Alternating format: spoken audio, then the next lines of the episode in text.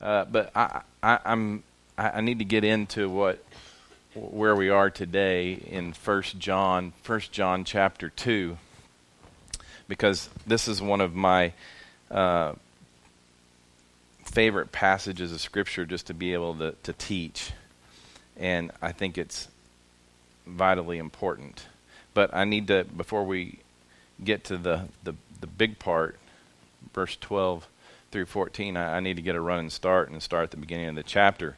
But let me remind you what I told you last week in First John, for those of you that, you that weren't here or didn't get to listen to it, that there's false prophets that are teaching in the land, and they're teaching some pretty corrupt stuff. And here's some of the stuff that they're teaching. It was what we would label as Gnostic, but they believe that the material world of matter is evil. And therefore, if the material matter is evil, then there's no way that Jesus, who's the Son of God, could have actually been here. It just seemed like he was here. Like it really wasn't because if matter is evil, then Jesus couldn't be here. And so he came in spirit, and even though he was touchable, it only seemed like it.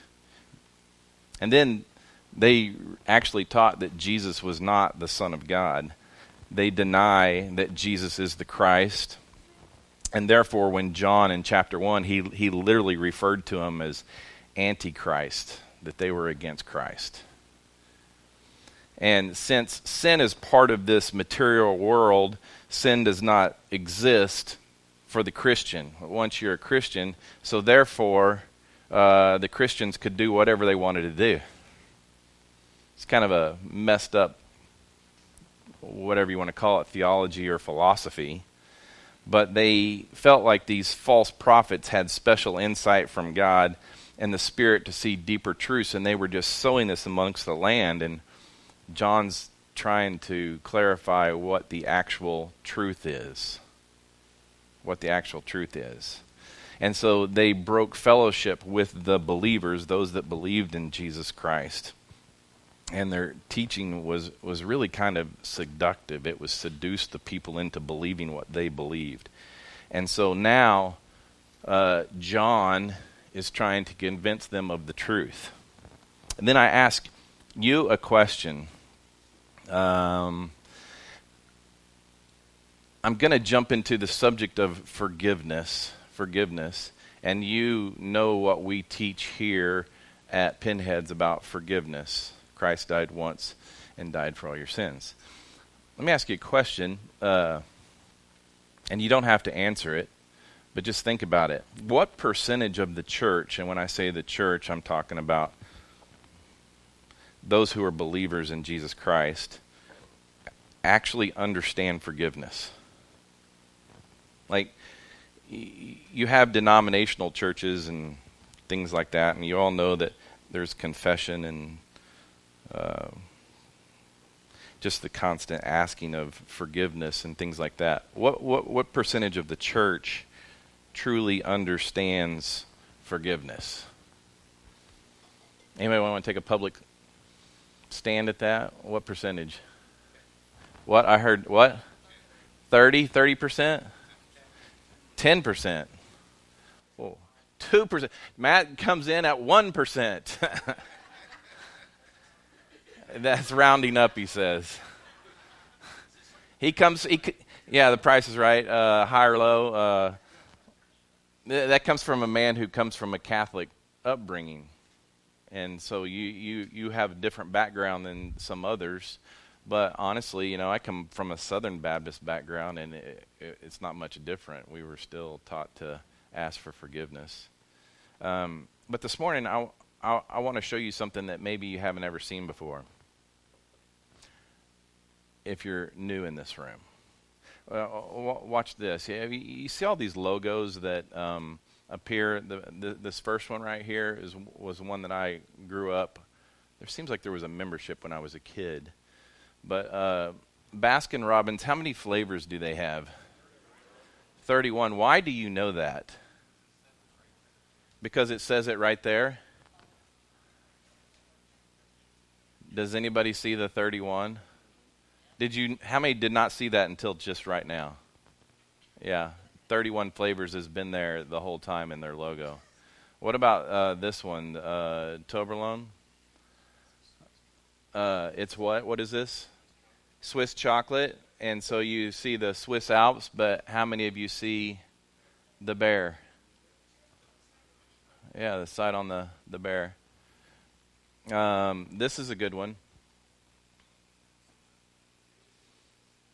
What? Somebody's saying it. A to Z. We have everything from A to Z.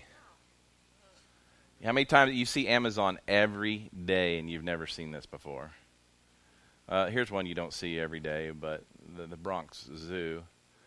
It's easy to see the giraffes and the birds and the birds, but look at the skyline and the legs of the giraffe. And here's one that you see every day. I was literally sitting at an Indiana Pacer game one day. I think it was Rhonda Cooper. Is like, "Did you ever see the arrow in FedEx?" And I'm like, "What are you talking about? How many of you don't see the arrow right now?" I'm going to show you something that you've never seen before. Look at that. There has been an arrow there the whole time. The whole time. Now, here's the crazy thing. Now that you've seen these things, you, you, you will not uh, unsee them. Every time you see a FedEx truck, you're going to go straight to the arrow. You're going to look right at the arrow, and it's going to be so obvious. And here's the crazy thing is, is you're going to like tell everybody, "Do you see the arrow? Do you see the arrow?" I believe that about forgiveness. If you can see what we're teaching, what what John says in the scripture, what you see, man, you will you will talk about this no one taught me this in First Baptist Church Tulsa, where I grew up, or Oklahoma Baptist University, or the seminary that I went to. It wasn't until I was 36 years old until I saw the arrow, until I saw what forgiveness was. It was Keith Tyner. We were uh, playing racquetball at the church, and he says, Do you live in a state of forgiveness? I mean, I asked for forgiveness. No, do you live in a state of forgiveness? And that's how our discussion started. And it lasted uh, a good nine months to a year. Took me that long to see it. Took me that long. Because all that I had learned all my life and been taught and trying trying to uh, have a conversation with him in the scripture I, I didn't win. I didn't win. I didn't see it. I saw what he saw. So John says this. He says, My little children. he goes from addressing the general group in chapter 1, which has got Gnostics in the audience, it's got Christians in the audience. People always ask, Well, who did John write this letter to? Who did he write it to?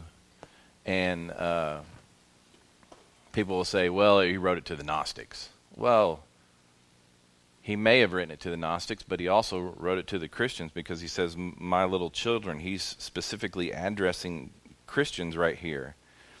And he's saying this I'm writing you these things so that you may not sin. But if anyone does sin, we have an advocate, we have a counselor with the Father, Jesus Christ, the righteous one. Now, this is this passage of Scripture is in contrast to last week's where we talked about 1 John 1 9. If we confess our sins, he's faithful and just to forgive us of our sins and cleanse us from all unrighteousness. He's literally saying to the Gnostics in the room, you just have to admit that you're a sinner. like they believe that they weren't sinning because the matter of the world is evil and therefore we don't sin. And he's saying, just confess. But right here, now he's saying, I'm writing these things so that you may not sin, but if anyone does sin, we have an advocate in Jesus Christ. John 14, 16 says, And I will ask the Father, and he will give you another counselor to be with you forever. Like when he says that, to the disciples in John 14. This is right before he goes to the cross. He's trying to comfort them. They're freaking out because their friend, their Savior, they they don't really understand it, is getting ready to go to the cross. and he's like, "You guys, I'm gonna. There's there's someone else coming." Who, who they didn't know that a spirit was going to take up residence inside of them. If that, if only one percent, ten percent, thirty percent, they don't realize that there's a holy God living inside of them like an advocate, a counselor. He's right here. I don't have to go to confession. He's right here w- with me. He they sent this counselor. It says verse 2, he himself is the atoning sacrifice for our sins. In some of your translations it says propitiation. And not only for ours, but also for those of the whole world. The word propitiation has to do with the removal of a divine wrath, like the wrath that comes from God. And he literally takes that away from those who are the believers. Like if you believe that Jesus is the Son of God and he died for your sins, you will not experience God's wrath. Because he's removed that. The sacrifice of Christ is the propitiation for our sins. He literally died on the cross, and when his blood was poured out, because the blood represents life, when the blood was poured out, it brought forgiveness of sins. Now, that's in contrast to the Old Testament concept of atonement, which was basically just was merely just covering sin. You realize that the Jews went back to the temple in Jerusalem every year, Day of Atonement, and they made a sacrifice. Blood of the bulls and goats was like poured out for the priest and for the people, and it covered. It didn't take away, it didn't remove, it didn't forgive. Just it was atonement. It was covered. And then they would like walk back home and stumble and cuss and start the whole process over again. Just like kept repeating and repeating and repeating. But it, Jesus, he himself was the atoning sacrifice for our sins. He's the only sacrifice that actually could completely satisfy God. Why? Because he came here on earth as in human flesh, incarnate, and he walked this earth and he had the ability to sin, but he never did. He was tempted just like you and I are. Just just like you and I are. He was tempted. He had he had crazy thoughts because the evil one would put him there. Yet he never acted on them and he was perfect in his behavior. And that's what caused him to be the only sacrifice that could completely satisfy God. That means that means when he came that the Old Testament sacrifices were null and void. They weren't necessary anymore. What the blood of Jesus could do that the blood of bulls and goats couldn't do. And his perfect sacrifice has arrived, and now we are totally cleansed. It says, if you confess your sins, he's faithful and just to forgive us of our sins and cleanse us from all unrighteousness. I did that when I was eight years old. I did it. Jesus' death is the mean that turns God's wrath from the sinner. I'm no longer a sinner, I'm a saint. I've been made righteous, I've been made holy because of what Christ did on the cross.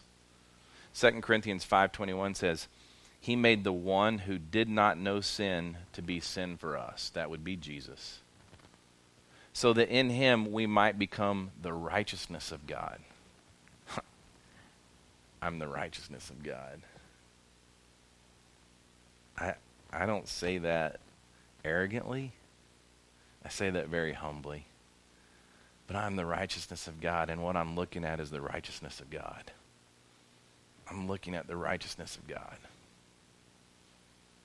I see it. I see it.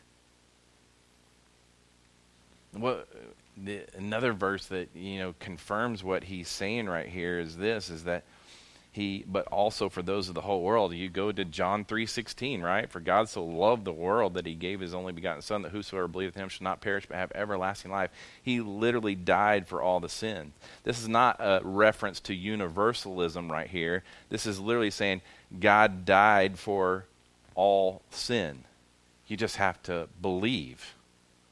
It's referring to the total scope of Christ's work for the sins for the entire world. He there's there's literally nothing that you can do that his blood couldn't cover. Except for unbelief. Not believing. That's it. He died for everything else. The blood of Christ is sufficient to take away the sins of all who believe in him. Verse 3 it says this This is how we know that we know him, if we keep his commands. this was the okay, now you got to do this thing. Uh, if we know him, then we got to keep his commands. No, if I know him, he's going to talk to me and we're going to have a relationship, and I'm going to do things out of my want to and my desires because he's put this new heart in me and caused me to think differently than I did in the past. He, he's not speaking of the old covenant law that I've got to keep those commandments. He's literally saying there's a there's a counselor, a spirit that lives inside of you and he's going to talk to you and he's going to teach you and you're going to know what you should be doing. All you have to do is like listen to him. And he's also speaking about these new commandments. Well, what do you mean there's new commandments? Believe in Jesus and love one another. That's basically it. Believe in Jesus and love one another. That's the new commandment. This is because as believers we we abide and live with God and he teaches us that. That's the byproduct. Loving is the byproduct of my relationship with God. It says in verse 4 The one who says, I have come to know him, and yet doesn't keep his commands is a liar, and the truth is not in, in him that would be he's referring to the gnostics the false teachers those that are trying to like deceive them deceive the church. He says but whoever keeps his word truly in him the love of god is made complete. This is how we know we are in him. The one who says he remains in him should walk just as he walked. Well how did jesus walk? He walked by the spirit. Oh so how should you walk? Oh you should probably walk by the spirit. If we're to walk like he walked he walked by the Spirit. Every day he like you you guys watch The Chosen and you you see uh, the miracles that Jesus does, and I, I I think that they portray it like Jesus doesn't even know what miracles are coming, and when he does, he's kind of like, "Oh wow, see what God did," because he's walking by the Spirit. This is what the Spirit led him to do. It says, Dear friends, I'm not writing you a new command, but an old command that you've had from the beginning. The old command is the word you have heard. Yet I am writing you a new command, which is true in him and in you, because the darkness is passing away and the true light is already shining. John's addressing this universal principle of love present through the scriptures. It's actually present in the Old Testament. God has always been about love. In John 13 34, this is what Jesus says I give you a new command. I give you a new command. You got the Ten Commandments and all that, but I'm going to give you a new one. He says, Love one another just as I have loved you. You are also to love one another.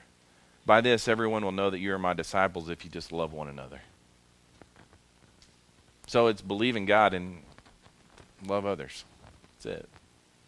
In the Old Covenant, loving God and others fulfilled the law. It fulfilled the law. But in the New Covenant, the command is really knowing the love of Jesus and then allowing it to be transmitted to other people. It's a reflection. Verse 9 it says, The one who says he's in the light but hates his brother or sister is in the darkness until now. This is not speaking of loving people without boundaries. All right? I I'm supposed to love those who don't know Jesus. Because honestly, how else are they going to know Jesus? It's not through condemnation. It's not through violence. It's not through words, mean words. It's literally a reflection of God's love. It's not, it's not being a doormat. It's not being a doormat. There are boundaries to keep yourself safe. Rather, it's loving those who are in Christ by affirming that they are in Christ as well. I'm, it, it's just recognizing people for who they are. Like, I, I could sit here and look at you for all the things that you do, work wise, sin wise, social wise. I, I, I could I could look at you that, or I can look at you like, oh, they're holy, they're redeemed, they're forgiven, they're perfect. And when you do that, it's a lot easier to love you. it just is. Verse 10 it says, The one who loves his brother or sister remains in the light. And there's no cause for stumbling in him, but the one who hates his brother or sister is in the darkness, walks in the darkness, and doesn't know where he's going because the darkness has blinded his eyes. It's literally talking about those who believe in Jesus and those who don't believe in Jesus. That's it. Light, dark. You can see it, you can't see it. And here we go. Verse 12. I'm writing to you, little children, since your sins have been forgiven on account of his name. John is literally reminding Christians that the sins have been forgiven once for all. And that's in total contrast again to 1 John 1 9, which was an invitation for unbelievers to recognize that they're sinners and that they need to be forgiven of their sins by believing. Verse 13 it says, I'm writing to you, fathers, because you have come to know the one who is from the beginning. I'm writing to you, young men, because you have conquered the evil one. I have written to you, children, because you have come to know the Father. I have written to you, fathers, because you have come to know the one who is from the beginning. I have written to you, young men, because you are strong. God's word remains in you. And you have conquered the evil one. Now, he repeated himself twice because it's important. If you go back, if you go back to our Levener app and go back to April 30th, when we were talking about Hebrews and we were talking about a physical and a spiritual rest. We laid all this out. I can I, I, encourage you to go back and look, but we talked about a redemptive rest, a Canaan rest, and a Sabbath rest. Those, those three things, they were like three different levels of rest. And it's kind of what we're getting into here in these passages of Scripture, 12, 13, and 14, where he's talking about, I write to you children, I write to you young men, and I write to you fathers. Three different age groups, right? Three different levels of maturity. So let me just stop at the children. if we're at 1%, let's stop at the children.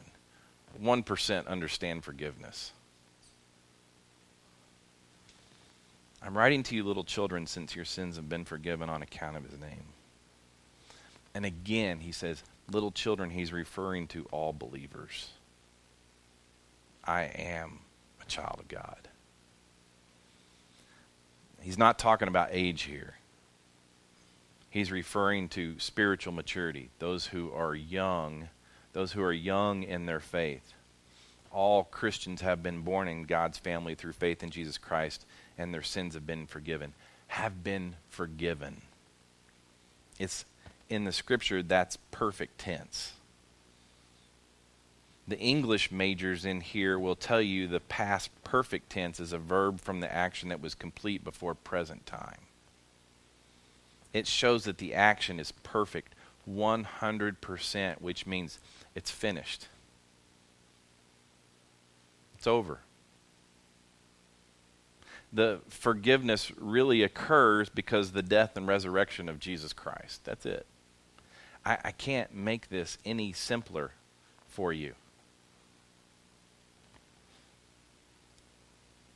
This whole forgiveness, when Keith asked, Do you live in a state of forgiveness? It's the whole sphere wherein we move and as a benefit there's freedom. Like when I, when I used to sin, I still sin, but when I used to sin, I was taught that I need to remember that because I got to pray and ask for forgiveness later. And it would just like it, would beat you down. I sin now. And when I sin now, I understand my identity in Christ. And because I sin now, it doesn't line up with my heart, who I am. Like, He made me a new creation, He made me righteous, He made me holy. I sin. And I like, it doesn't sit well with me. I still sin. I still sin. I still I admit to you I sin. And it doesn't line up with who I am. And all I remember is God saying to me, Rusty, I redeemed you. I forgave you. I made you holy. Get your head up, keep walking, keep walking, and move on. It took me a long time to get to that point because I was so trained and ingrained in the other way of thinking, the whole confession and forgiveness and everything else. And many will teach, many will teach uh, forgiveness as a gift that we can't take for granted, and I totally agree. I totally agree with that. And, there, and therefore, there's this act of humbleness and pure desire not to abuse this gift that God has given us. Because literally, when I say that in this room, you can do whatever you want. I truly mean that. But I'm trusting that God has given you a new heart and a new way of thinking. It's not a, it's not on me. Like, yeah, you come here and hang out at Pinheads, and people associate you with Levner or whatever, but uh, I could care less, honestly. Because when you blow it, when you blow it, then I get all worked up. I, if I trust what God's doing in you, man, it's going to be awesome. There's people that will give public testimony about this group of people right here and the incredible things that they do in this community. And it's just because we're, we're trusting God. It, it, it's like this endless water fountain that just happens. I, I don't know. I don't understand it. It just happens. So at one point in my life, I began to see God's forgiveness differently. I, it was like the Baskin Robbins and the Amazon thing and the FedEx thing. It's just like all of a sudden the, the, the light came on. And I've seen it in many of you in this room right here. It is inevitable that I was and I'm going to sin. 1 John 1:10 that we said last week it says if we say we have not sinned we make him a liar and his word is not in us. But I understand that I'm forgiven. That he's he's done everything he possibly can for me to be a clean slate. And when he says he did it for the whole world, you, you look at this this one slide of like it's from Adam Show show that one slide. I think it's in there. There we go. Look, from Adam in the garden, chapter 3 of Genesis, all the way to who knows when. Christ has died in the middle and he's like covered every sin, past, present, and future. He says on the cross, it's finished. He's not getting back up there again. It's over. It's a done deal. Everything that you've done in the past, everything you're currently doing, and everything you're going to do, Jesus has taken care of on the cross. One time. One time. Not again. It was good enough even for your worst day. Every night I was taught put Jesus back up on the cross. Oh, I get it. I know what you're thinking. How can you just dare teach this freedom because people are going to go off the rails? And they have. In this, in this very group, they have. Watch it. It's hard. Pray for them. Love them. It's through God's kindness that leads them to repentance not through condemnation. There, therefore, those who are in Christ Jesus, there's now no condemnation. gosh, you're, you're teaching a lot of freedom, a lot of liberty there. Yeah, because God's grace is that good. I, call me, you know, easy on sin, whatever it is, but uh, Jesus dying on the cross was not easy. I just believe it with all my heart. I mean, just go back. This is the way it works. God created this perfect world and a perfect couple. And then Genesis 3 happened and sin entered into this world and everything began to die. It never was the way God intended it to. We've got death all throughout this room and people that grieve because they've lost loved ones, and that was never, ever intended for us. We were supposed to have eternal life from that very moment, and everything was supposed to be perfect, but now sin's entered to the world in Genesis 3 3:15 is really our first understanding. I'm not going into that whole thing, but it's our first understanding in the scripture that there's a Messiah that's coming to save us. And throughout the whole old covenant it is proven that we can't save ourselves. That whole Old Testament is like them trying to live under the law, it not working, the day of atonement happening every year, going back and covering sins and just keep repeating and repeating and repeating. And then what about the fact that Romans 5:20 says this, the law came along to multiply the trespass, but where sin multiplied, grace multiplied even more. Oh. Why did we forget that verse growing up? That literally God gave Adam and Eve this choice in the garden and they chose wrong. They chose themselves over God. And then he comes along and he gives them the Ten Commandments. He says, Well, you couldn't do the one choice. So here's Ten Commandments. Try to live by these Ten Commandments. And then you get into Leviticus and he gives you 613 more laws. They failed at that. Then Jesus, Jesus, the Jew who came along to teach the law in Matthew 5, 6, and 7 gives the Sermon on the Mount. It's red letters, people. It's red letters do this, do this, do this, do this. He gave more law because he was under the law at that point. You try to do Matthew 5, 6, and 7. You're going to fail at that too. It's like they just kept raising the bar and raising the bar and raising the bar and raising the bar. And then the lawyer comes along on the road and he's like, I've obeyed the law all my life. yeah, sure. He's like, what, what do I have to do to get to heaven? Jesus looks at him and says, Go sell everything you've got and come follow me. He didn't. Couldn't do it. And Jesus goes to the cross and he's like, Okay, we've showed you all throughout here you can't do this. I'll do it for you. I'm going to die for you. And then I'm going to send a counselor, a spirit that's going to live inside of you, and, and, and you're still not going to be able to do it. You just let Him do it. Let Him live your life for you. Let Him breathe for you. Let Him talk for you. Let, let Him listen for you. Let Him do all this. Let Him love for you. How do you love the unlovable? Well, you don't. You let the Spirit of God inside of you do it. Hebrews 10, verses 10 through 14 says this. We're going to wrap up. By this will we have been sanctified through the offering of the body of Jesus Christ once for all time. Every priest stands day after day ministering and offering the same sacrifices time after time. That's the whole old covenant thing in the Day of Atonement. It can never take away sins. But this man, after offering one sacrifice for sins forever, sat down at the right hand of God.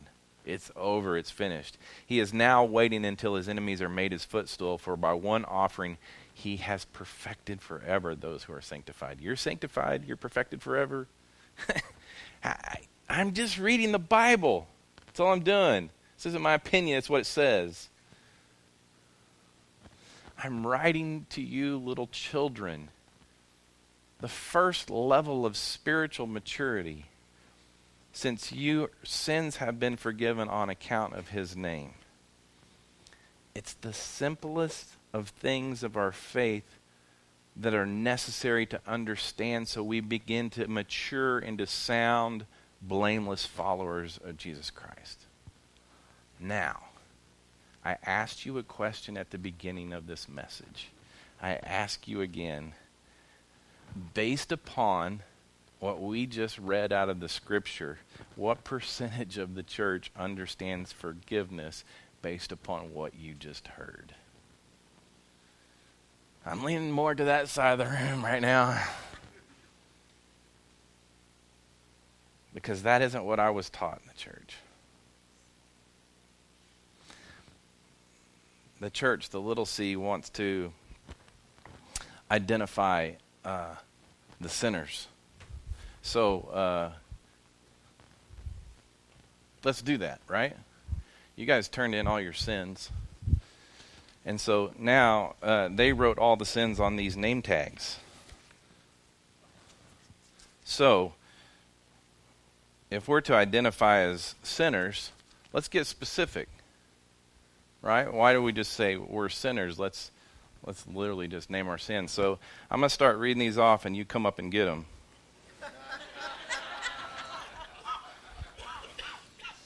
I'm going to start right here with Luke. How many of these do you want? so not true. So not true. Literally, if if we're to ident- if we say that we're sinners, let's just say this is us. And you wear this name tag. You want that? You want that. Because that is not who we are. We are absolutely righteous and forgiven and perfect and holy. I want you to see a display of who you are. I've got real name tags for you of who you are. I'm going to play a song, and I'm going to ask you get up and you make your way to the bar and you grab your name tag. On your mark, get set, go.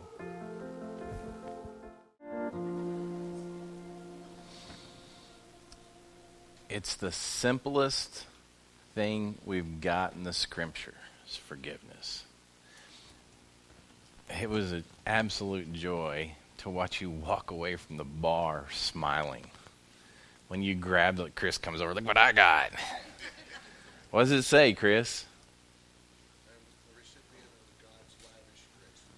I'm a recipient of God's lavish grace. Amen, you are. It's, it, this is I didn't make these up. This is out of the Bible. These are scriptures.